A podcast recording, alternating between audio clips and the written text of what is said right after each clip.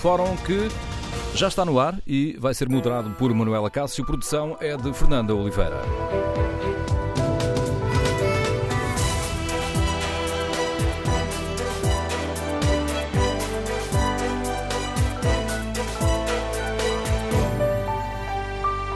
Bom dia. No Fórum TSF de hoje falamos de sindicalismo, debatemos o papel dos novos sindicatos e queremos ouvir a sua opinião. O sindicalismo está a mudar? O Presidente da República tem razão quando diz que os sindicatos tradicionais não acompanharam as profundas mudanças no mundo do trabalho. O número de telefone do Fórum é o 808-202-173, 808-202-173. Pode também participar no debate online, tem à disposição o Facebook e a página da TSF na internet. Em tsf.pt, perguntamos no inquérito que fazemos aos nossos ouvintes se o surgimento de novos sindicatos é importante. 78% dos ouvintes que já responderam ao inquérito consideram que sim. Mas hoje, no, Fórum, alargamos também o debate a uma outra questão. As formas de luta mais radicais a que temos assistido devem ou não levar-nos a repensar a lei da greve. Este debate ganhou força durante a greve cirúrgica dos enfermeiros e foi agora relançado a propósito da greve dos motoristas de matérias eh, perigosas, quando o país chegou a estar a bloquear termos de abastecimento de combustíveis e voltámos a escutar acusações de que não estavam a ser cumpridos os serviços mínimos. Hoje, o jornal I conta-nos que o Partido Socialista quer alterar a lei da greve na próxima legislatura e esta questão do cumprimento dos serviços mínimos está uh, precisamente no centro deste debate. Por isso, no Fórum TSF, para além de querermos ouvir a sua opinião sobre o papel dos novos uh, sindicatos, sobre o estado do sindicalismo, as coisas estão ou não estão a mudar, queremos também ouvir a sua opinião. Chegou a altura de refletirmos sobre a lei da greve e avaliar se é necessário fazer algumas alterações, nomeadamente nesta questão dos serviços mínimos? Recordo o número de telefone do Fórum 808-202-173. 808-202-173. Iniciamos o debate com o contributo do líder do CGTP, Arménio Carlos, bom dia, bem-vindo ao Fórum TSF, obrigado por ter aceitado este nosso convite. Arménio Carlos, como é que começo por pedir um comentário às, à reflexão do Presidente da República um, de que, a propósito dos uh, novos sindicatos, um, se refere. Aliás, antes de, de o escutar, permita-me, vamos aqui recordar o que é que o Presidente nos disse. É mais importante do, do que eu estar a dizer o que é que disse o Presidente. Marcelo, ontem, ouvido na, na entrevista na, no programa da RTP3, o outro lado, salientou que o mundo do trabalho mudou muito em Portugal Portugal, uma transformação que não foi acompanhada pelas estruturas mais tradicionais e depois disse que estes novos sindicatos resultam de movimentos inorgânicos. Eu, eh, salvo erro, em 5 de outubro de 2016, repetindo ao de leve em 25 de abril de 2017 e já não ao de leve em 25 de abril de 2018, e chamei a atenção para os vazios, as incapacidades de previsão e de reajustamento que deixam espaço livre a política tem horror ao vazio, a movimentos inorgânicos, que uns chamam populistas, outros chamam outras coisas, e que iriam surgir para preencher essa realidade. Há já algum tempo começou a haver fenómenos de sindicalismo dito independente, circunscrito a áreas ou nichos muito limitados, tentando constituir uma central, uma terceira central, o que não conseguiu ou que não conseguiu, acabou por não ter assento, eh, não ter repercussão ou projeção desejada pelos próprios. O que há de novo aqui são dois fenómenos diferentes: movimentos inorgânicos e, noutros casos, constituição de novos sindicatos e novas atuações que vêm da sindicalização de movimentos inorgânicos ou correspondem a processos mais lentos, culminaram em organização sindical. Ora, recordadas as palavras do Presidente da República, de certa forma são um dos motos do debate que hoje fazemos aqui no Fórum TSF, Arménio Carlos, pedi-lhe um primeiro comentário a estas palavras do, do Presidente. O sindicalismo tradicional eh, não soube adaptar-se a estes novos tempos? Eu creio que o problema não é esse. O problema é o outro que o Sr. Presidente não falou e que está na origem eh, das causas de todo este descontentamento e indignação. E isso uh, decorre do facto de ter havido sucessivas alterações na legislação laboral, de ter havido uma desvalorização crescente das profissões e das carreiras profissionais, de ter havido uma redução dos rendimentos dos trabalhadores e um bloqueamento brutal da contratação coletiva. É aí que estão os problemas e por isso eles arrastaram-se, agravaram-se no período da Troika e, independentemente do processo de ligeira reposição de rendimento e direitos, grande parte da contratação coletiva em Portugal está bloqueada. E essa é a primeira questão que nos leva a dizer que mais do que estarmos uh, a responsabilizar uns, devemos de responsabilizar aqueles que continuam a desvalorizar o papel dos sindicatos e, particularmente, a uh, denegrir a intervenção dos trabalhadores num contexto da sua ação para o desenvolvimento do país. A segunda nota tem a ver com o aparecimento de novos sindicatos. Este não é um facto novo. Isto já ocorre há muitos anos esta parte. O aparecimento de novos sindicatos tem ciclos, mas o que importa é verificar se o aparecimento de novos sindicatos, decorrente, enfim, da vontade expressa de eh, trabalhadores de determinadas empresas ou determinados subsetores, tem tido uma expressão significativa do ponto de vista da sua consolidação e da resposta concreta aos problemas dos trabalhadores, ou porventura têm sido apenas e só eh, situações eh, conjunturais que procuram criar ou que criam expectativas que depois acabam por ser frustradas porque não trazem resultados palpáveis.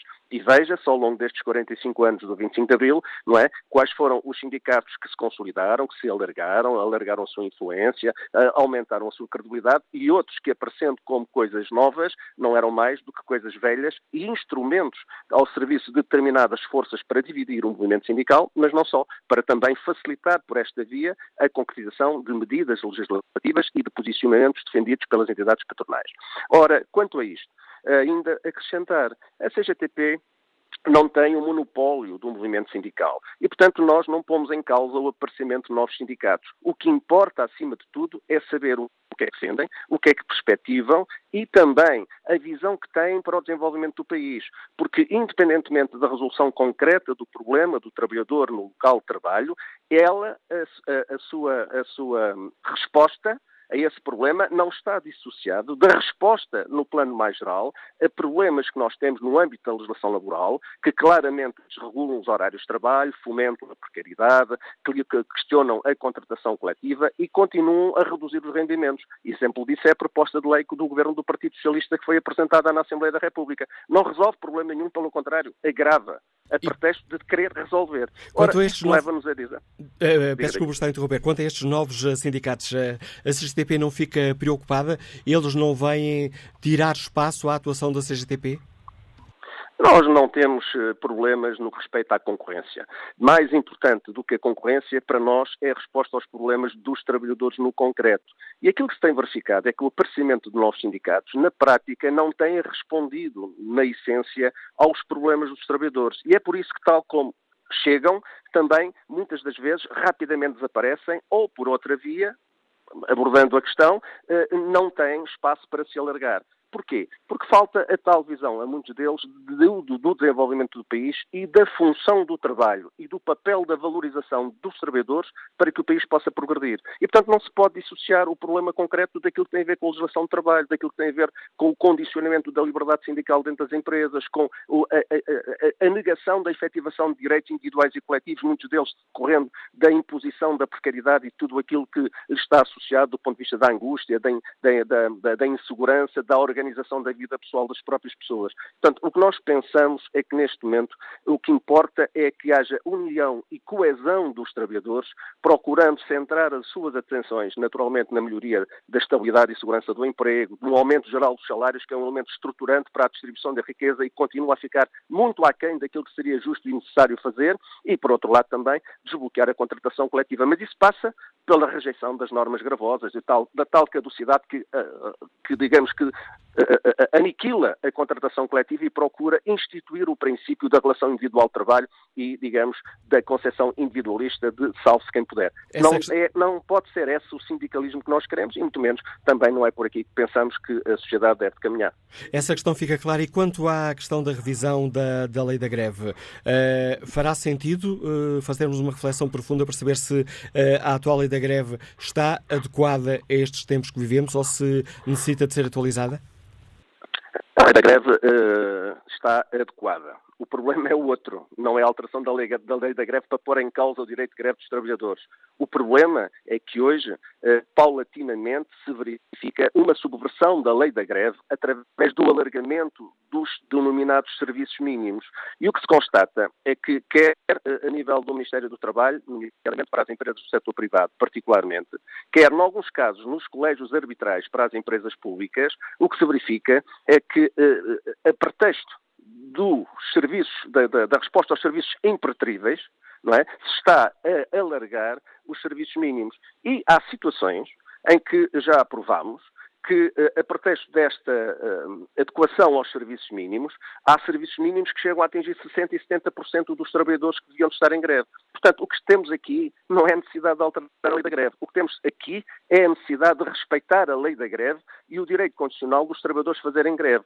E uh, acrescento ainda outro dado que nos parece importante, é que os sindicatos da CGTP e os trabalhadores que aderem às, às greves da CGTP descontam o valor do respectivo dia de greve no final de cada mês. Portanto, não são instrumentalizados, não são utilizados, não têm dias de greve pago, pelo contrário, só vão para a greve em última instância. E aqui é preciso também colocar o dedo na ferida. É que nenhum trabalhador vai para a greve por eh, espontânea vontade ou porque entende que eh, se deve fazer isso sem esgotar todas as outras vias, nomeadamente da, da negociação. E quando há um conflito, nós temos duas duas partes em presença. Temos a parte sindical e temos a parte patronal. Mas é interessante que uh, a, a, parte patronal nunca é referida, nomeadamente em relação a este processo. Portanto, a sua, uh, uh, o seu enquistamento, a sua falta de abertura para a negociação, para responder a problemas concretos, para evitar a greve. Não. Depois, a tendência é para, digamos, responsabilizar os trabalhadores que, em última instância, podem e devem ir para a greve. Ora, o que nós pensamos neste momento é que não se justifica nenhuma alteração da lei da greve e mais. O que se constata é que as forças mais conservadoras deste país estão a tentar aproveitar algumas destas paralisações para dar o salto que até agora nunca conseguiram dar, que é alterar a lei da greve e pôr em causa um direito constitucional, eu diria mesmo um direito internacional dos trabalhadores. E isto é tanto mais grave no momento em que estamos a comemorar o 45 aniversário do 25 de Abril e do 1 de Maio em liberdade. E nós não nos podemos esquecer que antes do 25 de Abril em Portugal não era possível fazer greve. Vamos lá ver se agora, 45 anos depois do 25 de Abril em Portugal e em liberdade, alguns denominados democratas quererão agora pôr em causa o direito de greve, condicionando ao máximo o exercício deste direito dos trabalhadores. Isso aí nós não aceitamos. A CGTP, em, jamais em tempo algum, irá aceitar isso. E lamento, e já agora não só lamento, mas critico, se porventura se confirmar, há pouco a indicação que deu de que o, Partido Socialista estava a perspectivar, a apresentar na, para a próxima legislatura no seu programa a revisão da lei da greve se o Partido Socialista avançar com uma revisão da lei da greve, tal como uh, indiciou, isto quer dizer que é um atentado a um direito fundamental dos trabalhadores e, naturalmente, não pode deixar, deixar de ser não só denunciado, mas combatido. Nós não precisamos questionar os direitos fundamentais dos trabalhadores. O que hoje se devia estar a discutir é por que razão é que os sindicatos, nomeadamente a CGTP, são impedidos de entrar em milhares de empresas deste país. Onde é que se cumpre a Constituição quando diz que a liberdade sindical é um direito inalienável dos trabalhadores para o poderem exercer nos locais de trabalho. Como é que se pode falar de diálogo social ou de negociação quando se afasta, quando se impede uma das partes de que são diretamente envolvidas, que são os sindicatos, de poder negociar com a entidade patronal. Então deixa de haver diálogo para, para, para passar a haver monólogo, e um monólogo de que quero, posso e mando dentro da empresa. E a empresa, qualquer ela que seja, seja no setor privado, privado ou no setor público, não são espaços vedados ao exercício de direitos fundamentais, nomeadamente de direitos individuais e coletivos. A democracia é muito importante. A democracia representativa é fundamental, mas há uma parte da democracia, que é a democracia participativa, que é insubstituível e que é a alavanca necessária não só para a participação dos trabalhadores e das populações, mas também para a elevação da consciência social e a perspectiva de transformação do nosso país num país de progresso e justiça social. Portanto, os trabalhadores, a liberdade sindical, o direito de greve e também os direitos dos trabalhadores no seu geral são indissociáveis da liberdade que queremos afirmar e consolidar para este país, mas também dos valores de Abril e, particularmente, da salvaguarda, da, geração, da salvaguarda dos direitos dos trabalhadores que hoje estão no ativo e, particularmente, da responsabilidade que todos nós temos de assegurar que esses mesmos direitos sejam transmitidos e melhorados para as novas gerações que estão para vir e, particularmente, para aqueles que hoje estão a preparar-se para entrar no mercado de trabalho. E quando falamos nas novas gerações, falamos nos nossos filhos, falamos nos nossos netos. Haja respeito por quem trabalha e já agora também haja uma alteração significativa do quadro das relações de, trabalho em Portugal, que esses sim são aqueles que neste momento não só atacam os direitos dos trabalhadores, como tentam fragilizar os sindicatos. E o país não pode avançar sem respeitar os trabalhadores e os sindicatos. E é por isso mesmo que nós confiamos uh, nesta nesta intervenção dos trabalhadores e, simultaneamente, é também com esta esperança e confiança que vamos ter um grande 1 de maio para afirmar as propostas, as reivindicações da CGTP e também as perspectivas de futuro que uh, avançamos para o nosso país. Obrigado, Armênio Carlos, por ter aceitado participar no fórum que hoje eh, fazemos, onde refletimos sobre o papel do sindicalismo e os desafios que nos são colocados por estes novos sindicatos. Que opinião têm os nossos ouvintes? Como é que avaliou o surgimento destes novos sindicatos com uh, formas de luta que por vezes são descritas como mais uh, radicais?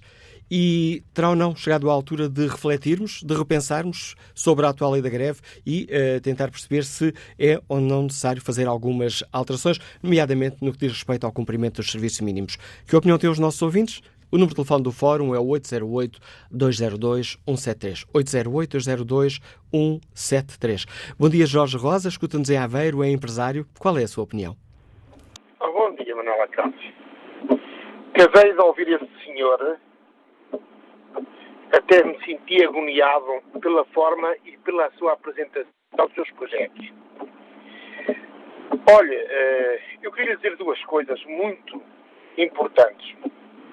Eu já conheci, sou de Aveiro, e conheci um dirigente sindical que se deslocava para as reuniões para Lisboa na própria viatura do sindicato evitava quilómetros de deslocação, vestia-se à custa do sindicato e vivia, e vivia à custa do sindicato. Mas eu queria dizer, perguntar a estes senhores o que é que eles já fizeram, a todos os dirigentes dos sindicatos, o que é que eles fizeram pela melhoria do país. E veja bem, após da era de 25 de Abril, veja as vitórias que eles tiveram seja da Intersindical e da UGT. É isso, é um ninho, uma escumalha Jorge Rosas, não, não podemos usar esse tipo de, de, de, apreciações no Fórum TSF. Eu sei que por vezes é difícil aqui estabelecer um limite entre a liberdade de opinião e eh, quando entramos aqui num plano mais eh, ofensivo. Mas fica clara a sua opinião sobre o sindicalismo, agradeço o seu contributo. João Silva, economista, Liga-nos de Lisboa. Bom dia. Olá, muito bom dia, Manuel Cássio, bom dia a todo o auditório do Fórum. Uh, queria começar por felicitar o lançamento do tema, que obviamente é um tema que está na ordem do dia, mas a TSF uh, fez muito bem em, em, suscitar também aqui o debate no vosso Fórum sobre, sobre, este tema. E eu queria começar por dizer que este é um tema, como aliás nós vimos nesta última intervenção, uh, que tende muito a ser um tema de fação, ou seja, de clivagem, ou se está de um lado, se quisermos mais, de uma ala direita que tem muita dificuldade em lidar com estas realidades sindicais, ou ou então o oposto, uh, uh, uh, e que tenta exacerbar o papel dos sindicatos. E eu queria fazer aqui uma ou duas reflexões que pretenderia que fossem mais conceptuais e menos de fação, para que a minha intervenção pudesse ser um bocadinho mais, se quisermos, construtiva e, suscitar aqui alguns temas. Mas, mas são, são, são reflexões que são, que são muito importantes fazer. E eu dividiria em duas partes. Em primeira parte, de facto, como aliás Manuel Cássio suscitou eh, quando falou com, com, com o Arménio Carlos, nós estamos, estamos a ver em alguns aspectos sindicais o mesmo que estamos a ver com algumas uh, iniciativas uh, pseudo-partidárias ou parapartidárias, que é movimentos uh, inorgânicos ou muitas vezes espontâneos com pouca estruturação no, na, na, sua orgânica. Isso acontece nos partidos ou, ou em iniciativas partidárias, se quisermos chamar assim. E tem sido dito que isso muitas vezes é, é potencialmente desestruturante da, da, democracia, porque efetivamente uh, a orgânica dos partidos, uma certa estrutura que confere uma, uma, matriz ideológica, seja ela qual for, de esquerda ou de direita, é muito importante para depois estabelecer políticas, para que elas não sejam completamente espontâneas e ad hoc, e eu entendo que o mesmo deve acontecer nos sindicatos. O que é que isto quer dizer? Tendo a achar que o trabalho sindical, e eu devo dizer que acho que eu considero os sindicatos da maior importância para o equilíbrio de forças, e, e, no entanto não quero fazer aqui nenhuma afirmação de facção, volto a dizer, mas os sindicatos desempenham o melhor papel se forem estruturas orgânicas, com, com, com, com, com lógicas de funcionamento uh, democráticas, elas próprias, mas sobretudo orgânicas. Quando, quando são espontâneas e inorgânicas, tendem a ser também mais frágeis.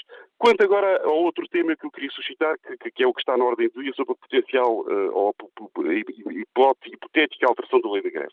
Eu isso gostaria de dizer o seguinte de uma forma muito clara, que é eu, muitas vezes nós ouvimos quem tem responsabilidades políticas dizer que, obviamente, tal como a Constituição defende, uh, defendem o direito à greve um direito inalienável, uh, com certeza que esse direito tem que ser defendido e pode, pode e deve ser exercido. Mas isto é sempre dito em termos de retórica, o que não é dito é, bom, uh, todos têm direito à greve desde que isso não seja disruptivo.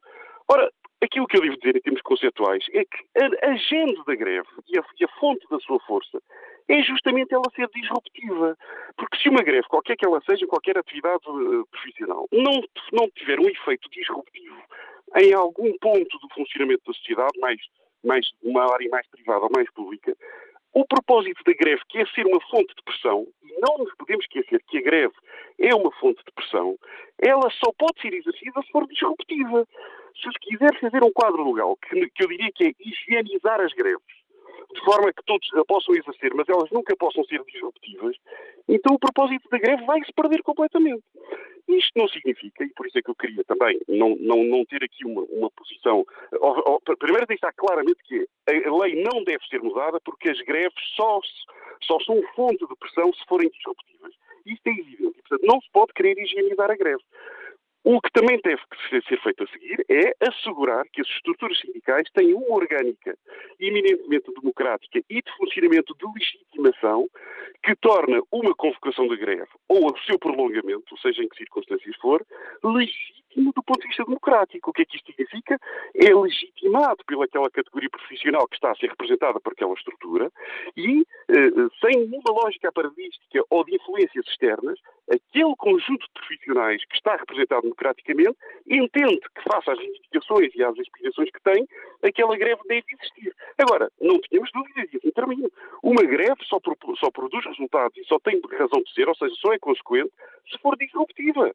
Se não for disruptiva, não tem nenhum efeito e é só uma cosmética. Muito obrigado, Manuel Acácio. Obrigado, João Silva, pela importante reflexão que deixou aqui no fórum, ajudando-nos também aqui a debater este tema. Vamos agora ao encontro da enfermeira Lúcia Leite, é a representante da Associação Sindical Portuguesa de Enfermeiros, um dos uh, sindicatos que promoveu a greve cirúrgica. Bom dia, Lúcia Leite, bem-vindo ao Fórum TSF. Salientar que, sendo este um novo sindicato, está afiliado na, na UGT, não é um sindicato independente uh, das, uh, de, de, uma das grandes centrais sindicais. Lúcia Leite, como é que olha para este debate em torno do papel dos novos sindicatos? Olha, a primeira coisa que eu tenho que lhe dizer é que a ASP não está afiliada na UGT, nem na CGTP, nem nunca estará. Então peço-lhe desculpa, é erro meu. O outro sindicato é que faz parte da UGT. A ASP foi criada precisamente para ser um sindicato independente e se manter independente. E o motivo que nos levou a criar a ASP uh, uh, tem a ver com o descrédito que, de alguma forma, o sindicalismo tem tido nos últimos anos, uh, alguma dificuldade na afirmação daquilo que são as necessidades de defesa dos direitos dos trabalhadores, que de alguma forma também têm vindo a degradar-se. Ou seja, o que tem acontecido nos últimos anos é que tem havido um abaixamento de salários, uma falta de respeito pelos direitos dos trabalhadores em geral. Uh, e no caso dos enfermeiros, muito em particular, ou seja, os problemas arrastam-se há mais de 20 anos e, portanto, nós entendemos criar um sindicato que nós chamamos de nova geração, porque em termos de organização, uh, que é tal, que haja uma estrutura orgânica e democrática, em termos organizacionais, nós temos uma organização muito mais leve, não temos uh, delegações regionais, temos dirigentes distritais e conseguimos também com uma cota bastante mais baixa, porque suportamos toda a nossa organização e contacto com os associados nas redes sociais. E, portanto, eh, esta clarificação e fez bem e obrigado por me corrigir, porque eu estava a confundir o Sindicato Democrático dos Enfermeiros de Portugal, é que está integrado, na, é que está integrado no UGT. Obrigado por me ter corrigido, porque estava a induzir os nossos ouvintes em, em erro. Lúcia Leite, não, como é que. Corrigir. Eu peço desculpa, mas não, não tem nada que pedir desculpa. Aqui falamos verdade e, e eu engano-me também, por vezes. Uh, como é que a Lúcia Leite olha para este debate que se faz também aqui, com a necessidade de repensarmos a lei da greve, eh, nomeadamente na questão do cumprimento dos eh, serviços mínimos? Deixe-me dizer que, para já agradecer que mais uma vez a TSF lança um debate com, com, com esta importância na sociedade portuguesa. Nós, nós eh, neste momento, a população, em geral, está a ser manipulada em termos de notícias e de informação, em que, com, quando a informação do povo não é suficiente, facilmente se consegue manipular e enganar as pessoas. Uh, em primeiro lugar, dizer-lhe que, como o, o, ouvinte anterior disse, a, lei, a, a, greve em si mesmo é sempre disruptiva.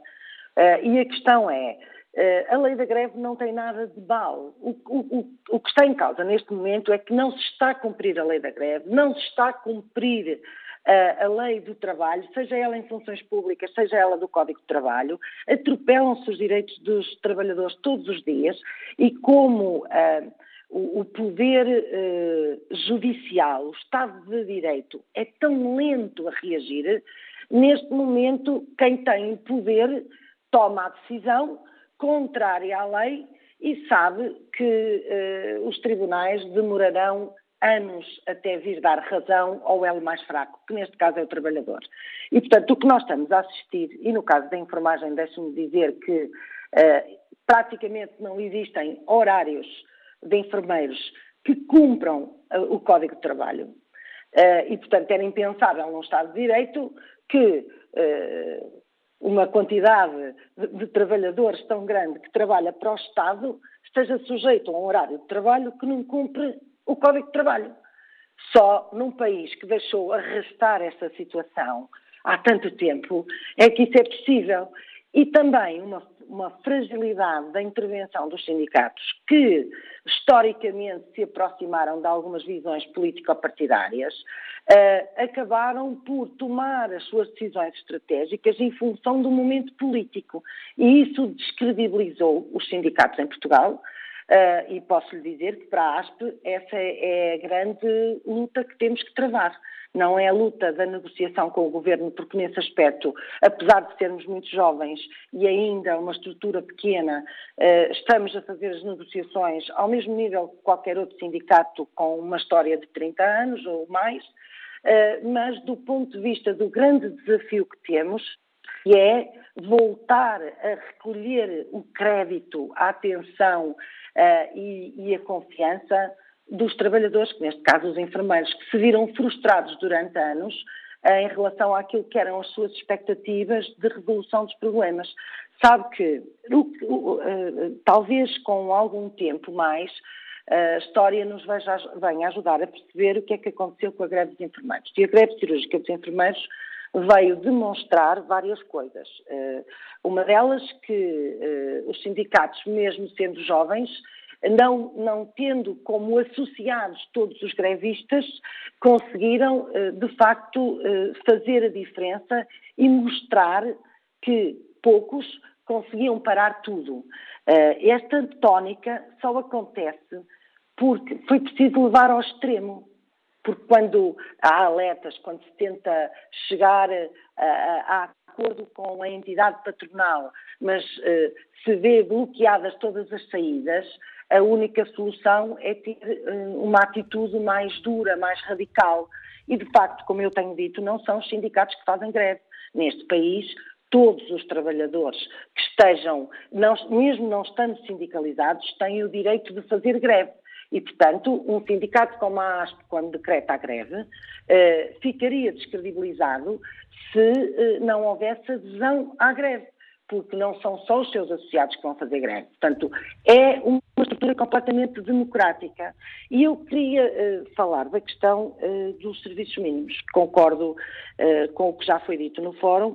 De facto, neste momento há um grande atropelo aos serviços mínimos há uma diabolização uh, das greves, fazendo crer à população em geral que uh, as pessoas uh, não têm razão, estão a utilizar a greve como uma arma de arremesso político. E no caso da greve cirúrgica isso não é verdade, de todo, não é verdade de todo, e de facto podemos ver que um governo de apoio de esquerda teve, teve que utilizar um conjunto de esquemas, estratagemas para decretar uma requisição civil uh, e parar com uma greve, como eu costumo dizer na Secretaria, porque de facto não quis negociar e não quis chegar a entendimento. E essas, e essas peço desculpa por interromper, essas foram questões que também já debatemos aqui noutros fóruns TSF relacionados com a greve. Agradeço mais uma vez a sua participação no fórum eh, TSF. Uh, Lúcia Leite, Presidente da Associação Sindical Portuguesa dos Enfermeiros.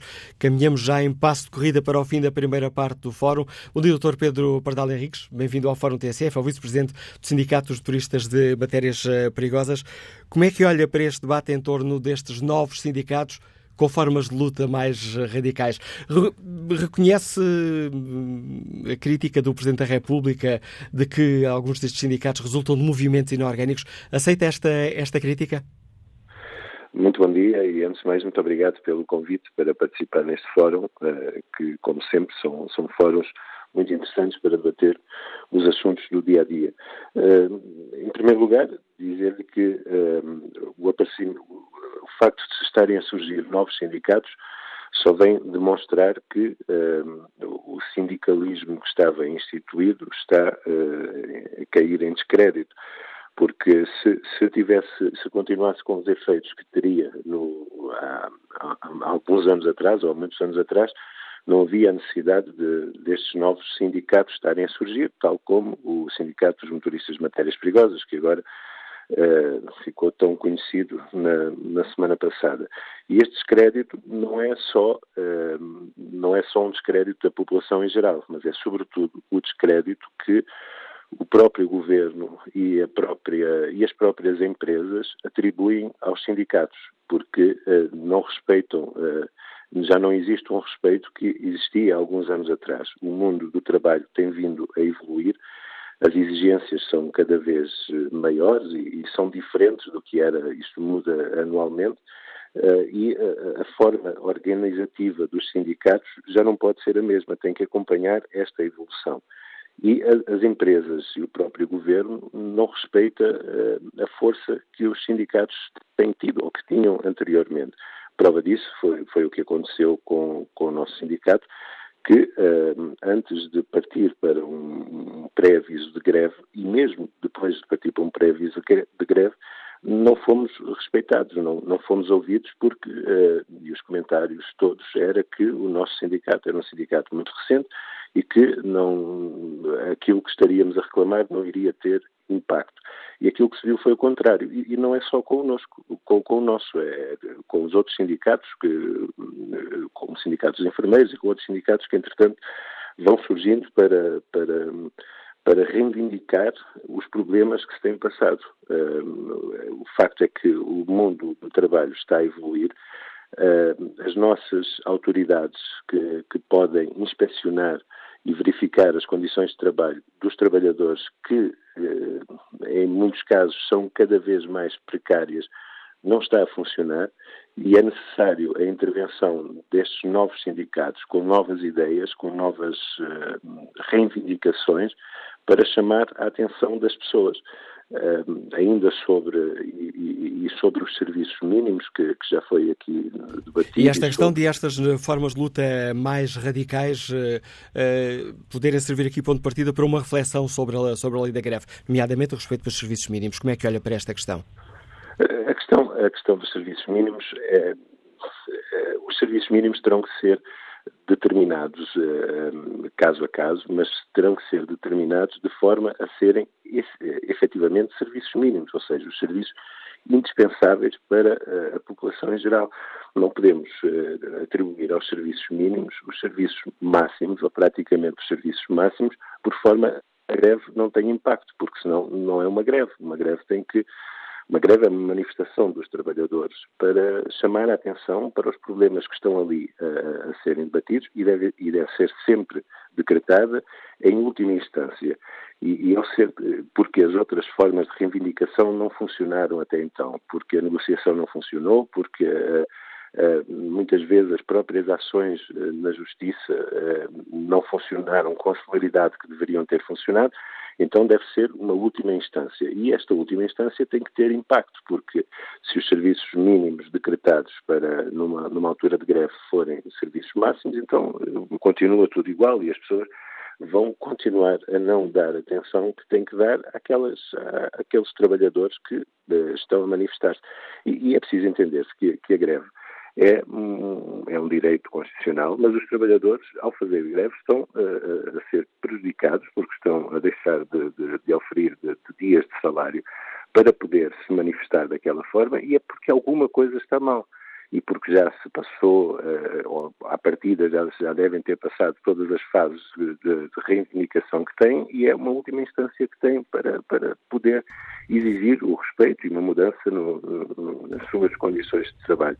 Uh, a questão dos serviços mínimos é sempre uma questão muito delicada e foi uma questão muito debatida por causa desta, desta nossa greve, mas se os serviços mínimos forem serviços máximos e, e uh, e, e, o dia a dia da população uh, continuar dentro da normalidade, vamos continuar a descredibilizar estas pessoas, que muitas estão a sofrer.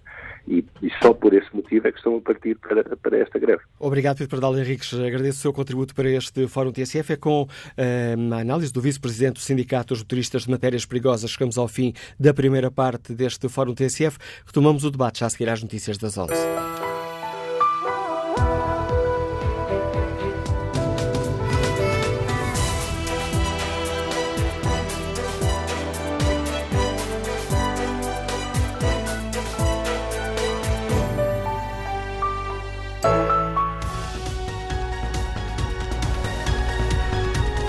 11 horas mais 11, min 11 minutos, estamos de volta ao Fórum TSF com a edição de Manuela Cássio e produção de Fernanda Oliveira.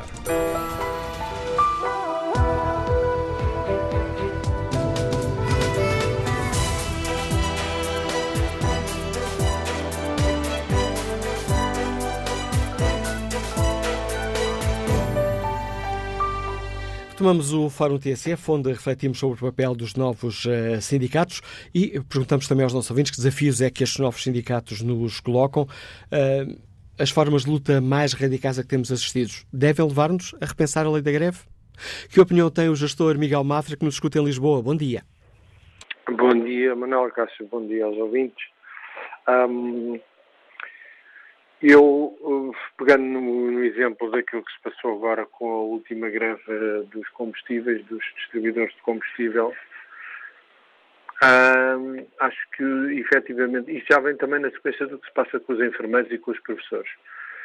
Uh, cada vez mais as classes profissionais vão se apercebendo, e agora com este último caso é, isto é mais concreto ainda, vão se apercebendo que efetivamente se estiverem agrupadas em, em movimentos mais pequenos, sejam sindicatos ou associações ou outra coisa qualquer, um, mais específicos, conseguem efetivamente uma eficácia maior relativamente às suas reivindicações. Um, e veja-se que mesmo os enfermeiros ou os professores não a, a teimosia e até alguma arrogância de, do, dos governantes que estão a negociar com essas classes profissionais não desistem, não desistem e não vão, e não vão parar. Estou convencido que com a aproximação das eleições e, e tanto os enfermeiros como os, os, os, professores também já deram nota disto. Uh, as greves agora, com a aproximação das eleições e do final do ano letivo, vão se agravar e vão se adensar. Mas, em concreto, para os, os grupos mais pequenos, estou convencido que, a exemplo do que se passou com os combustíveis, cada vez mais estes, estes grupos de profissionais mais específicos vão se associar em, em, em, em sindicatos. Já, já perceberam e normalmente nestas coisas o português para defender os seus direitos é muito criativo. Portanto, acho que concordo que a lei da greve tem que ser revista porque, a exemplo do que se passou com os combustíveis, há determinados setores que, independentemente da justiça ou não dos, dos, das pessoas que reivindicam, ou da razão das pessoas que reivindicam, hum, há greves que são danosas, eh, enfim, à segurança, hum, à saúde, estou-me a lembrar, por exemplo, da impossibilidade de, de transportar doentes ou o que seja, e, portanto, as greves têm que ser limitadas no tempo. Mas também, sobretudo, eu acho que poderá ser criado um árbitro, não sei se será um tribunal ou, um órgão da Assembleia da República, que faça uh, a arbitragem, digamos assim, entre uh, o sindicato ou entre as pessoas que reivindicam e, e, os governantes, porque estamos de facto também a assistir, nomeadamente com este governo, com situações de não ligar ao que, os, eh, ao que as classes profissionais dizem e deixar andar. Vejamos que o problema dos professores é um problema que já se arrasta há mais de um ano, talvez. Obrigado, Miguel Mafra, pela sua participação no Fórum eh, TSF. No debate online, Bento Coelho do Amaral escreve que é normal aquilo que estamos a assistir com aquilo que estamos a assistir com o surgimento de novos sindicatos, uma vez que os tradicionais estão esgotados, não representam os anseios dos, dos novos trabalhadores e a sua subordinação partidária a viragem do século alterou a maneira de ver também os partidos locais do clientismo. Quanto ao inquérito, perguntamos aos nossos ouvintes se o surgimento dos novos sindicatos é importante. 70% dos ouvintes consideram que sim. Bom dia, Sr. Tiago, Sr. Deputado Tiago Barbosa Ribeiro. Bem-vindo ao Fórum eh, TSF. Hoje o Jornal conta-nos que o Partido Socialista quer alterar a lei da greve na próxima legislatura. Gostava que nos explicasse qual é a posição do PS sobre esta questão, Sr. Deputado. Ora, muito bom dia, muito bom dia a todos os ouvintes.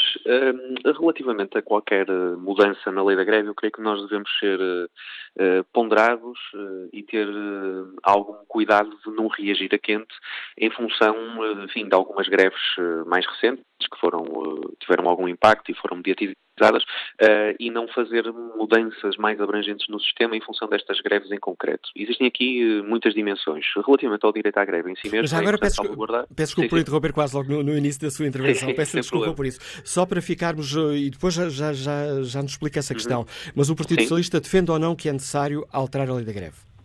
Não, neste momento o Partido Socialista não entende que seja necessário mudar eh, a lei da greve. Portanto, o Partido Socialista entende que, eh, como qualquer outra lei, as leis eh, não são imutáveis e, portanto, é uma discussão que a sociedade deve ter no seu todo, os diferentes partidos, a própria concertação social e, desde logo, a interpelação direta aos próprios sindicatos e às, e às confederações. Neste momento portanto, não, mas na próxima legislatura sim.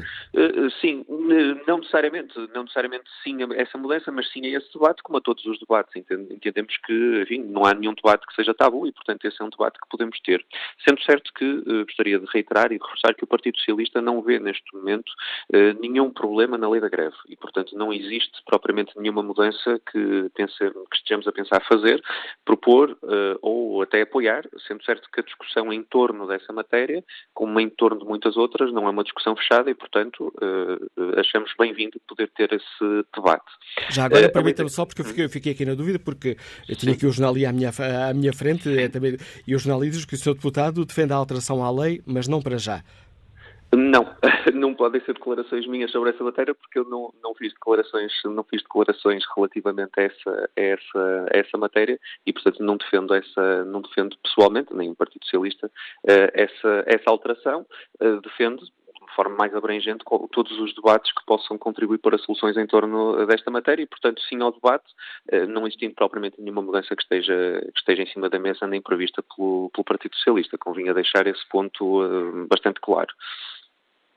O que o PS, o PS defende que durante a próxima legislatura é necessário refletir sobre esta questão Sim, para perceber nós... se é necessário mudar, fazer aqui alguma correção à lei da greve? Nós, o, que, o, que, é importante perceber é como os novos movimentos uh, sindicais e os novos movimentos uh, uh, ditos mais inorgânicos estão a suscitar mudanças no campo do sindicalismo e, portanto, isto não tem a ver especificamente com o direito à greve, tem a ver com a representatividade do próprio movimento sindical, que interpela desde logo os sindicatos, um, o sindicalismo mais tradicional, digamos assim, uh, enfim, aborda o mundo do trabalho pelas relações laborais mais estáveis. Aliás, como toda a nossa sociedade, de uma forma geral, todo o nosso modelo até de segurança social assenta nesse pressuposto de estabilidade em relações laborais mais estáveis e existem novas dinâmicas, novas dinâmicas de precários, novas dinâmicas de, de, de laborais, enfim, mais, uh, mais atípicas, se assim podemos dizer, que têm vindo a provocar, uh, enfim, novas, novos movimentos e novas dinâmicas no no seio do próprio movimento sindical. E, portanto, em primeiro lugar, é importante perceber de que forma é que o movimento sindical pode responder a, esse, a esses novos trabalhadores ou a esses novos, eh, enfim, a esses, a, a esses novos quadros de reivindicação que têm vindo a, a, surgir. E, portanto, não podemos ignorar esse facto e isso interpela, desde logo, uh, o mundo sindical e todos os, todos os agentes políticos e até partidários uh, que possam dar contributos uh, sobre, essa, sobre essa matéria. Num contexto de alguma crise de representação democrática que conhecemos nas sociedades europeias de uma forma geral, ela atinge eh, não só os partidos mais eh, tradicionais, por assim dizer, mas também outras, outras, outras estruturas de representação e de intermediação, entre as quais os, os próprios sindicatos, que são absolutamente centrais e decisivos numa, numa, numa democracia consolidada e plena, e portanto é muito importante que esse, que esse trabalho seja feito e essa reflexão possa levar a, a, a um entendimento mais abrangente sobre estes uh, trabalhadores. Nesse, Relativamente. Uh, peço desculpa, nessa, nessa reflexão que, que defende deve ser feita na próxima uh, legislatura, a questão do cumprimento dos serviços mínimos deve assumir um papel essencial? Pois, a questão dos serviços mínimos é importante, porque nós estamos a debater muito em torno desta greve mais recente, que provocou, enfim, foi bastante mediatizada e provocou algum alarme social, mas convém dizer, e esta greve está ultrapassada, portanto não, uh, não é reabrir esse debate, mas uh, nós falamos de um quadro em que os serviços mínimos não foram cumpridos, e portanto esse foi essencialmente o problema. Os serviços mínimos são fixados de tribunal arbitral para o setor público e são fixados pela DGERT para o setor uh, privado, e no caso concreto que estamos a falar, esses serviços mínimos não foram não foram devidamente respeitados.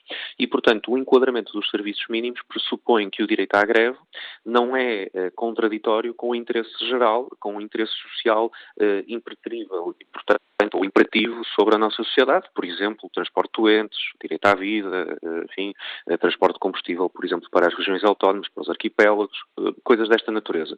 E, portanto, pressupõe-se que os serviços mínimos procuram assegurar que num direito legítimo, constitucional e que deve ser preservado e jamais beliscado, como é o direito à greve, esse direito à greve não se sobrepõe de forma agressiva, digamos assim, a outros interesses que têm que ser ponderados, como é o caso do direito à vida, como sendo o mais, o mais elementar deles todos. E, portanto, é importante perceber que, neste caso, esses serviços mínimos não foram respeitados. E daí os problemas que surgiram eh, em torno desta greve em concreto. Portanto, não é necessário fazer nenhuma alteração, nem à lei da greve, nem aos serviços mínimos, nem a qualquer outra lei. É importante é que se cumpra aquilo que já hoje em dia uh, existe e que, neste caso em concreto, não foi cumprido.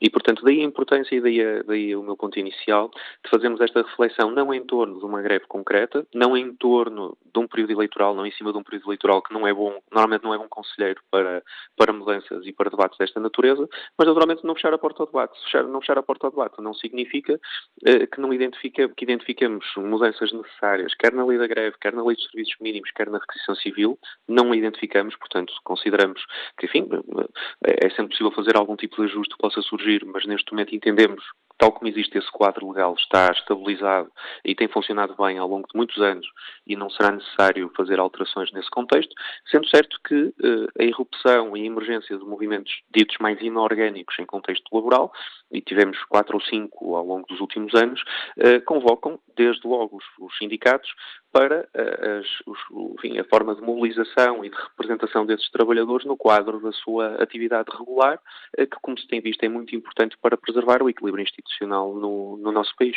Obrigado, Sr. Deputado Tiago Barbosa Ribeiro, por explicar aos nossos ouvintes a posição do Partido Socialista, que não defende já uma alteração à lei da greve. Defende sim que é importante fazer uma reflexão sobre, nomeadamente aqui, a questão do cumprimento dos eh, serviços mínimos. Bom dia, Júlio Fernandes, é empresário, escritor em Lisboa. Qual é a sua opinião? Bom dia, Manela Cássio. Bom dia aos Fórum. Uh, a minha opinião é muito simples. Eu sou empresário, mas sou também dirigente de uma associação patronal, a Aresp, e a minha experiência diz-me o seguinte: há sindicatos, hoje em dia, que são representativos, há outros, nem tanto. E, portanto, aqui a questão efetiva é saber se os sindicatos representam alguém, quem é que representam e se principalmente estão disponíveis para a contratação coletiva. Eu acho que a contratação coletiva é a chave de toda a questão. E aqui tanto se coloca para os sindicatos como para as entidades patronais. Posso-vos dizer que, por exemplo, neste momento, Aresp tem negociado com todos os sindicatos da CSP, da UGT, contrato coletivo da hotelaria e da restauração, nos vários setores, em vários setores. Portanto, aqui a questão é se há disponibilidade para o diálogo ou não. E há sindicatos que não são representativos, não dialogam, porque não têm atrás de si capacidade para impor as decisões dos seus trabalhadores e não aquelas que vai na sua cabeça. Que é um problema que muitas vezes acontece, é quem é que tu representas. E essa é a situação fundamental, ou seja, a contratação coletiva tem que ser valorizada, tem que ser algo que, nomeadamente, alguns sindicatos que propalam a contratação coletiva, mas depois não estão disponíveis para a fazer, E isso é um fator também que nos tempos correm é muito preocupante. É, eu quero contratação coletiva. Sim, senhora, senta-se à mesa das negociações e não avançam, não há disponibilidade para o diálogo. Fazer contratação coletiva é encontrar soluções que possam servir os empregados, mas também os empregadores, porque isso é muito importante na sociedade em que vivemos hoje. É a minha opinião. Desejo a todos um, um bom dia. Obrigado, Júlio Fernandes. Que opinião tem Anacleto Rodrigues, motorista que neste momento está em França? Bom dia. Olá, muito bom dia. Bom dia ao Fórum, bom dia ao Sr. Manuel Acácio e a todos os ouvintes. Eh, eu sou motorista, sou motorista internacional, sou também dirigente sindical do Sindicato Independente de Motoristas de Mercadorias. Um, e deixe-me, antes de mais, fazer a apresentação deste sindicato. Este sindicato nasce precisamente da, da falta de representatividade que nós sentíamos, nós motoristas, uh, sentíamos na, nas estruturas sindicais uh, existentes. Estava, estava todo mundo parado, muito adormecido, e nove, nove motoristas partiram para a criação deste sindicato em 2015 e daí para cá temos vindo, temos vindo a fazer o nosso caminho, a crescer, uh, a falar com os nossos colegas, a tentar mobilizar para, para, para a resolução, que a solução para a resolução dos problemas passa precisamente pela nossa união e passa pelo diálogo, acima de tudo, pelo diálogo. Nós uh, temos tentado, por diversas formas, temos falado com o poder político, estivemos na Assembleia da República, onde entregámos um caderno reivindicativo ao, aos grupos parlamentares, e temos tentado dialogar com a Antran, mas ficou, ficou demonstrado a arrogância da, da Antran, agora nestes últimos dias, durante esta greve, a arrogância da Antran não tem qualquer abertura para o diálogo com os trabalhadores. Porque nós somos um, um sindicato, sim, mas também somos trabalhadores. E o que nos move é o amor à camisola. Nós estamos a lutar pelos nossos direitos. Nós não estamos a lutar contra as empresas, estamos a lutar pelos nossos direitos. Queremos encontrar uma solução que sirva às empresas, mas que respeite os nossos direitos laborais, que respeite o nosso direito, principalmente os motoristas do internacional, que respeite o nosso direito à vida social e familiar, coisa que não acontece, já não acontecia. Este contrato coletivo que entrou em vigor o ano passado veio agravar e muito, um, e a Antran recusa-se a, a, a procurar encontrar soluções uh, connosco ouvir o, os trabalhadores. O que acontece agora e o que aconteceu a semana passada foi que os trabalhadores, neste caso os motoristas, decidiram ir à luta. São um grupo que mais coeso dentro do setor das mercadorias. Nós não representamos só as mercadorias perigosas, nem representamos só as mercadorias de carga geral, nós representamos todos os motoristas de mercadorias que exerçam a sua função por conta de outra. Eles, como têm ali um setor mais pequeno, mais coeso, que se conhecem todos uns aos outros, sabem todos o nome uns dos outros, são mais unidos, nós andamos mais dispersos e eles partiram para a luta e foi, e foi o que se viu. A questão é que durante 20 anos as nossas condições de trabalho foram, foram se degradando e, e não havia da parte dos patrões, na, na, figura da Antran, de resolver a situação. Porque este é um setor que as pessoas desconhecem, isto assenta numa base concorrencial, eu diria mesmo selvagem. E, em último caso, quando se esmagam margens de lucro, no final eh, já não dá mais para, para encolher para onde é que se viram para os trabalhadores. É um setor onde a fuga aos impostos por parte das empresas é muito grande e, e pronto, e, chegamos, chegamos até aqui. O CIM está no terreno, Uh, tem falado com diversos parceiros.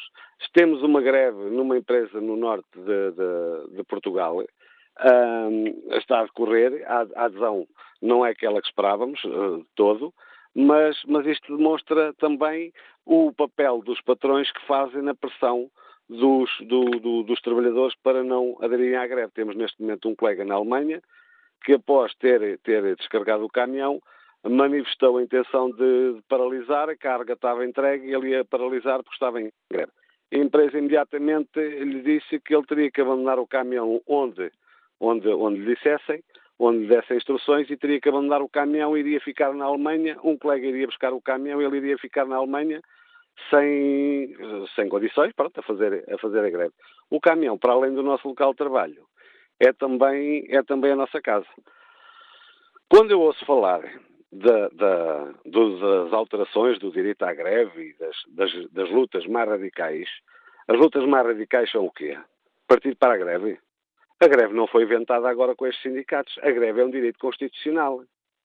E estas, o poder político agora e alguns comentadores têm-se movimentado nesse sentido, alterar o direito, a lei da greve. Alterar a lei da greve para quê? Para retirar ainda mais possibilidade aos trabalhadores, porque o que temos vindo a assistir, não só no nosso setor, em todos os setores, é um apertar do garrote a retirar, a esmagar os direitos dos trabalhadores. E quando finalmente os trabalhadores começam a reagir e usam a última arma, que deve ser a última arma, deve ser a greve, quando usam a última, a última arma, e essa arma tem efeitos, então agora o que lhes falta retirarem é a possibilidade de, através de uma greve, poderem fazer-se ouvir. Este, eu estou convencido, eu tenho 45 anos, eu nasci um mês e pouco antes do 25 de Abril, e estou convencido que este é dos mais graves ataques aos direitos dos trabalhadores desde o 25 de Abril, é precisamente esta alteração à lei da greve que se fala. A greve é um direito constitucional consagrado na Constituição da República. Obrigado, então, agora vamos... Obrigado, agradeço a sua participação, Ana Cleta Rodrigues, do Sindicato eh, Independente dos Motoristas de Mercadorias, ajudando-nos também aqui a debater esta questão. Vamos agora ao encontro do deputado do Bloco de Esquerda, José Soares. Senhor deputado, bom dia, bem-vindo ao Fórum TSF. Que avaliação faz o Bloco de Esquerda? Deveremos eh, refletir e eventualmente alterar a lei da greve? Bom, a, greve, como aqui já foi dito, é um, não é apenas um direito constitucional, é um, um, sacrifício do presente em nome do futuro que nos trouxe grande parte dos direitos que nós temos hoje. Se hoje existe um horário de trabalho limitado, se existem férias pagas, se existe fim de semana, se existe um salário mínimo, se temos proteção na doença ou proteção no desemprego, devemos isso a greves. E é importante não perder essa memória histórica. E, aliás, a greve eh, não é um repertório do passado, é um repertório de luta do presente e que até tem vindo a ser ampliado, por exemplo, quando, eh, eh, por, via da greve feminista, se chama a atenção eh, para o trabalho invisível das mulheres, ou quando os estudantes também recorrem à greve para chamar a atenção para a crise climática que nós estamos a viver. E, portanto, não vejo quais são as alterações à greve que se pretende. Não conheço as propostas de alteração à greve e eh, parece-me que são propostas que visam apenas, eh, ou, ou, enfim, o que é que se quer exatamente mexer no direito à greve? Nós temos o, o funcionamento do direito à greve é, eh, que é um direito irrenunciável, que está reconhecido pela Constituição, o exercício desse direito está enquadrado em Portugal por um conjunto de regras. É preciso fazer um pré-aviso há necessidades que são impreteríveis e que devem ser respeitadas, nomeadamente no âmbito de transportes de pessoas e bens essenciais à economia, comunicações, segurança, saúde, abastecimento, entre outros. São as que estão definidas na lei. Uh, uh, os serviços mínimos, esses serviços mínimos, ou estão definidos em convenção coletiva, ou então são definidos por acordo uh, entre os empregadores, entre os patrões e os trabalhadores. Se não houver acordo, há um colégio de árbitros que vai definir quais são esses serviços. Esse colégio de árbitros tem a representação das duas partes do conflito e um presidente que é sorteado por um colégio dentro de, um, de uma lista de árbitros que existe.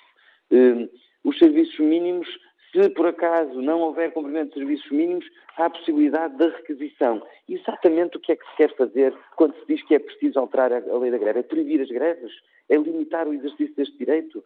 Uh, o problema que nós temos em Portugal não é um problema da, da lei da greve é um problema da desigualdade profunda que atravessa o mundo do trabalho, da precariedade profunda que, que, é o cotidiano de grande parte das pessoas que vivem eh, do seu salário em Portugal. E se é verdade que nós tivemos um aumento do salário mínimo nestes últimos anos, também é verdade que o salário médio não sofreu alterações significativas. Nós continuamos a ter em Portugal as maiores desigualdades salariais, somos um dos países com as maiores desigualdades salariais de toda a Europa. O último estudo que foi divulgado eh, há cerca de um mês um, dava conta justamente de que, em média, os gestores das empresas ganham 52 vezes mais, as grandes empresas ganham, ganham 52 vezes mais do que os seus trabalhadores. Estamos a falar de, em alguns setores, de trabalhadores que teriam que trabalhar 226 anos para ganhar o mesmo que o gestor da sua empresa. Exemplo do Pingo Doce. E temos num, num, contexto em que tem havido um crescimento do emprego, tem havido um crescimento da produtividade, tem havido um crescimento da riqueza, mas ela não está a ser distribuída por toda a gente que produz essa riqueza. Nós temos um salário médio que continua a, a, a, à volta dos 900 euros, um pouco abaixo até dos 900 euros, quando aqui na vizinha Espanha o, o, o salário médio é de 2 mil euros. E já não vou falar do salário médio, por exemplo, numa Suíça, certo, que anda na, na, à volta dos 5 Sendo euros. certo que as questões estão todas ligadas, nós estamos aqui a desviar da questão Sim. essencial, portanto fica claro que para o Bloco de Esquerda não faz sentido alterar a, a atual lei Bom, mas, mas deixe-me só dizer-lhe que não parece que, que a, a questão essencial quando se discute o direito à greve é saber se os trabalhadores devem ter meios de lutar por maior justiça. E, portanto, a, a, discussão sobre o direito à greve é também a discussão sobre a legislação laboral. E esta discussão tem que ser tida ao mesmo tempo que nós estamos a discutir se, por exemplo, um, uma das questões que devemos pôr em cima da mesa sobre a razão da existência destas greves não é o facto de se ter eh, eh colocado na lei que as, que as, entidades patronais podem fazer caducar unilateralmente uma convenção coletiva, um contrato coletivo. Porque isso significa que nós não estamos a favorecer o sistema de relações laborais assente na negociação eh, eh, e na contratação coletiva, que é, um, do nosso ponto de vista, um pilar fundamental para regular as relações de trabalho. E, portanto, creio que é impossível discutir este tema sem discutir os instrumentos do, do, do, conjunto dos instrumentos do sistema coletivo de relações laborais em Portugal, do qual a contratação coletiva, do qual o, o, o combate à precariedade, do qual as questões salariais são elementos centrais. Obrigado, José, por explicar aos nossos ouvintes a posição do Bloco de Esquerda. Bom dia, Sr. Deputado Adão Silva. Que Bom avaliação faz o PSD? Chegou à altura de refletirmos sobre a necessidade de alterar a lei da greve ou não? É muito interessante, sobretudo, este tema ser enquadrado no ambiente atual. Nós eh, percebemos que há uma vontade, um propósito aparente do Governo e do Partido Socialista em fazerem uma alteração à lei da greve e eh, dizem e proclamam essa vontade num momento e num ambiente em que há greves de grande intensidade que põem numa situação de reféns muitos cidadãos, nomeadamente a última dos transportes de substâncias perigosas, digamos assim. E é também muito interessante verificar aquilo que são as declarações eh, de, dos seus parceiros de, de, coligação do governo, nomeadamente o Bloco de Esquerda, em que estando no governo e afinal eh, está tanta coisa errada eh, no país. Então a pergunta é óbvia, se está tanta coisa errada no país e estiveram no governo durante quatro anos, ou a apoiar o governo, porque é que não mudaram essas coisas tão erradas? E, portanto, é de facto uma pergunta que bate na cabeça de muitos portugueses uh, e que tem toda a razão de ser. Agora, mas sobre a, a questão. A pergunta aqui no sobre... fórum hoje é outra. Sim, com certeza, mas este quadro também é muito importante porque... Uh... Mas fica claro, esse, fica claro esse quadro. Estou aqui já a correr contra, muito, muito contra o tempo. Que opinião tem o PST? A lei da greve está bem como está ou devemos fazer uma reflexão para ver se é necessário fazer algumas Não, é necessário fazer uma reflexão. Isso é fundamental fazer uma reflexão sobre esta matéria. A lei da greve é uma das leis uh, básicas do regime democrático em Portugal, uma, uma lei da maior importância, sem dúvida nenhuma. Ela foi construtora de muitos direitos uh, dos portugueses e dos cidadãos Penso que é, aliás, muito construtora da democracia e da liberdade em Portugal e, por isso, o velho chavão de que um, o direito à greve é um direito da maior importância. Isso sem dúvida nenhuma. Eh, nós estamos completamente de acordo com isso. Agora, também temos que reconhecer que uh, a vida mudou muito e está a mudar muito e vai mudar ainda muito mais. A vida, sobretudo nas relações laborais, uh, a mudança é muito intensa e muito uh, inesperada em muitos aspectos. Há, sobretudo, uma alteração no perfil dos sindicatos, da relação entre os sindicatos e as entidades patronais. Há o aparecimento de eh, novos sindicatos completamente fora daquilo que era o quadro normal, que era a sua relação com centrais sindicais, que depois, por sua vez, o representavam na concertação social, onde a relação de concertação laboral se fazia, em última instância, entre entidades patronais e entidades sindicais com a mediação do governo e, portanto, há muita mudança no mundo laboral e há muita mudança nos sindicatos, na representação sindical e na relação dos sindicatos com as centrais sindicais. E há também muita alteração no que tem a ver com o financiamento de greves.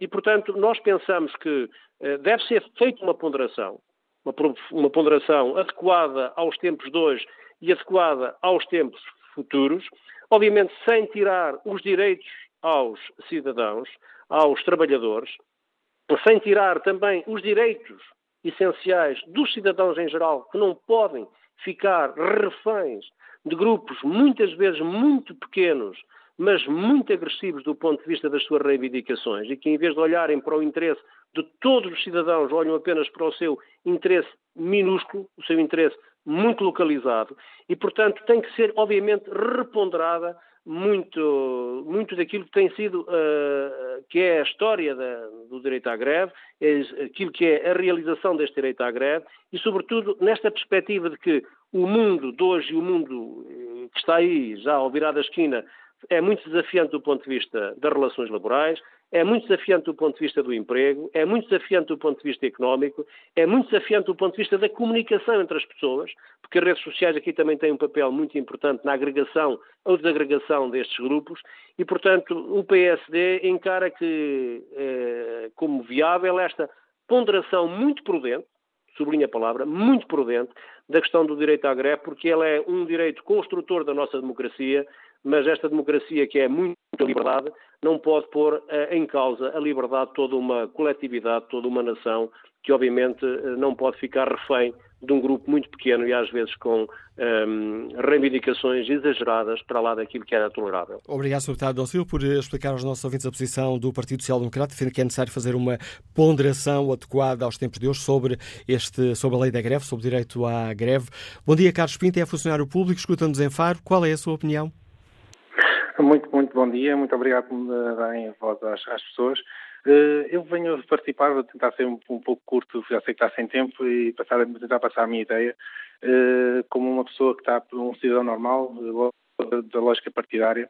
O que eu queria dizer simplesmente era, em termos dos sindicatos, é muito bom que, tenham, que comecem a aparecer novos sindicatos, porque os sindicatos que aparecem estão muito próximo da, da, realidade, dos problemas que eles conhecem, porque são, vêm de pessoas que trabalham, daquilo que eu percebo, quer dos enfermeiros, quer agora dos questões dos motoristas, uh, e outros, estão, são pessoas que estão no dia a dia no trabalho, não longe da lógica daqueles sindicatos tradicionais que nós conhecemos, que são muito ligados, uh, portanto, ao, ao, ao aparelho partidário, eh, nós olhamos para trás, eu como cidadão quando olho para trás e analiso, o que eu vejo é que quando tenho um governo mais à direita, eu tenho muitas greves porque, porque os sindicatos são, virados, estão, estão, são da lógica partidária da esquerda e quando eu tenho o governo da esquerda, eu só tenho greves em pré-eleições, que é para a esquerda dizer que existe. Pronto, essa é a minha, a minha lógica e eu acho que não é para isto que servem os sindicatos. Eu acho que os sindicatos servem para se afastarem um pouquinho desta lógica esquerda e direita e se focarem nos problemas uh, reais das pessoas. E o que é que nós temos visto? Portanto, que só os funcionários públicos, eh, portanto, onde eu me incluo, e mais algumas, eh, portanto, mais, mais algumas, alguns, profissionais, alguns profissionais com algum peso, como é o caso de, na da aviação e entre outros, que estão eh, bem organizados, só esses têm direito a reivindicar e só esses conseguem reivindicar alguma coisa. Mas a lógica dos sindicatos, quando ele, como, como, a gente os conhece, não é, da história, como eles apareceram, foi para reivindicar direitos para os trabalhadores que não os tinham.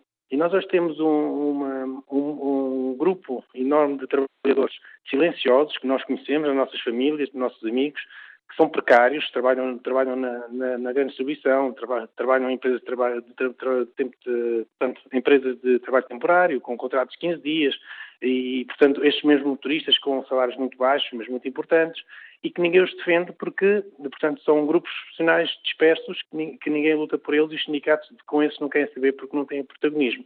Então eu acho muito bem que estes novos sindicatos apareçam. O que eu acho muito mal é eh, eu vir, que quem defende a democracia o que eu senti é que quem defende a democracia depois não a pratica. Ou seja, estes novos sindicatos, quando aparecem, são postos à margem, não são chamados para, não são, não são, não são ouvidos pelo, pelo governo e pelas entidades que devem ouvir, porque só, portanto, estou muito interessado em manter o, o Estado de até agora. Obrigado, Carlos Pinto, pelo contributo que deu ao Fórum TSF. Bom dia, Sérgio Montes, que já adjunto ao GT. Como é que o GT olha para esta questão, nomeadamente a análise que o Presidente da República faz uh, de que o mundo do trabalho mudou muito e as, os sindicatos mais tradicionais, as estruturas mais tradicionais, não souberam acompanhar este movimento?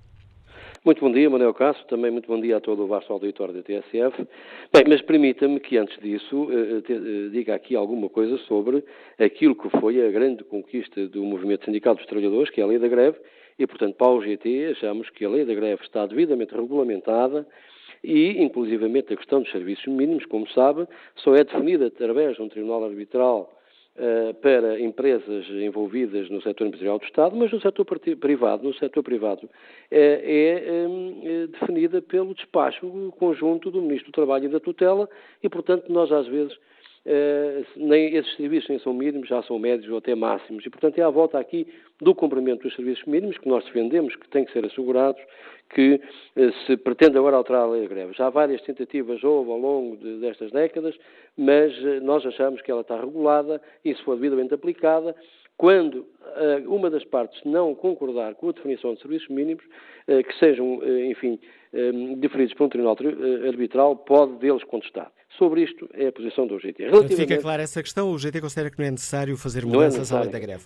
Quanto ao comentário do Presidente da República? Realmente, bem, o, o Sr. Presidente da República faz o comentário, enfim, tendo em conta a atualidade e o que se passou eh, recentemente, nomeadamente com esta questão dos combustíveis. Mas deixe-me dizer-lhe que os sindicatos demonstraram num período muito, muito recente e muito conturbado socialmente, com muita austeridade, os sindicatos, os sindicatos tradicionais, chamemos assim, as centrais sindicais e a concertação social, conseguiu dar resposta a uma situação extraordinária, complicadíssima e manter uma paz social no nosso país durante todo o programa de ajustamento económico e financeiro a que fomos sujeitos. Isso não aconteceu noutros países que entraram em greves gerais umas atrás das outras e eh, foram agravando o problema. Portanto, o movimento sindical tradicional ainda consegue corresponder. A questão que se põe aqui é que ainda estamos a sentir os efeitos daquilo que foi o ataque violentíssimo da Troika à negociação coletiva. Em 2013, nós temos os números, e não vou estar agora a citá-los, mas em 2013 a negociação coletiva veio para níveis nunca antes vistos, abrangeu apenas 200 mil trabalhadores, nem chegou a 200 mil. E, portanto, isto é, ainda são efeitos de que, quando a negociação coletiva não consegue dar resposta, e esse ataque foi violentíssimo, como digo, aquelas categorias profissionais que têm mais capacidade reivindicativa organizam-se no sentido de rapidamente rapidamente e imediaticamente resolver o problema daqueles que representam. E foi isso que aconteceu agora, na questão, na questão dos combustíveis. Embora aí haja uma particularidade, há muitos trabalhadores, certamente, por conta, por conta de outro, mas também há trabalhadores que estão ali numa situação que nós dizemos franchisados, passa a expressão, que nem são propriamente trabalhadores por conta de outro, nem trabalhadores por conta própria. Andam ali num limbo, numa situação híbrida, que eh, também urge eh, discutir. E, portanto, eh, quando a noção coletiva e da, parte patronal não há, digamos, a aceitação para fazer um acordo e adequar o acordo à realidade atual do setor e se mantém acordos como o caso da Antran há 20 anos que não eram, de facto, alterados, podem surgir estas estas associações sindicais que se constituem rapidamente, para, mas de classe, como digo, de classe, para resolver uh, imediatamente o problema de, de, de uma, daquela categoria profissional. Isto leva a que, obviamente, sejam exacerbados os radicalismos, quer da parte sindical, mas também quer da outra parte, da parte patronal. E, portanto, uh, e depois acontece este acordo que agora foi obtido entre esse sindicato e entre a, não passa, peço imensa desculpa, de meras eh, eh, declarações de intenções, porque na prática, na prática o problema subsiste. Está lá, que é o baixo salário, é o pagamento eh, de salário variável, portanto, de ajudas de custos que não são, não são taxadas. Quando se diz que ganham 630 euros, é verdade, é o salário base.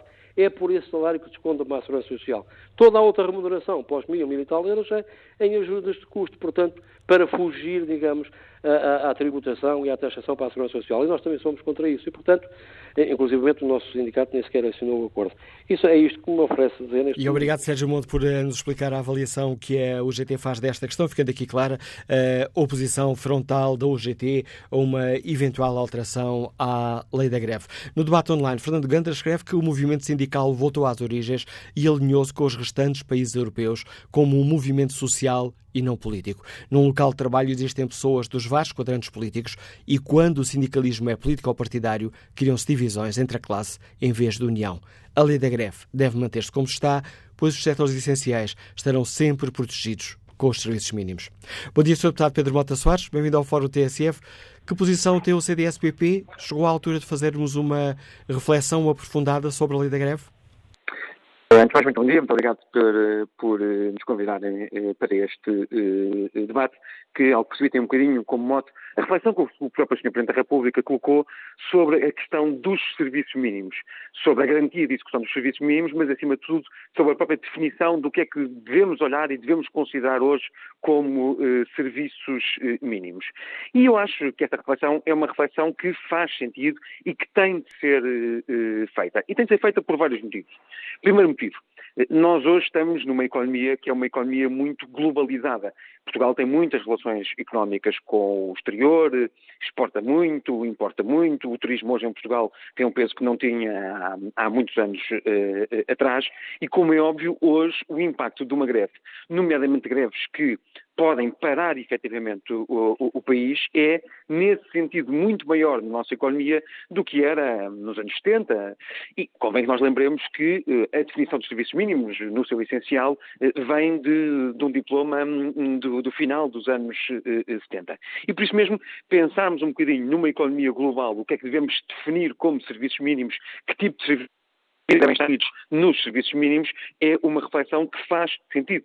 E faz sentido também, e esse é o segundo ponto, numa altura em que nós percebemos que começam a existir uma nova realidade eh, do ponto de vista eh, sindical. Uma realidade de muitos sindicatos que não estão eh, ligados aos sindicatos mais tradicionais, ou pelo menos às confederações mais tradicionais.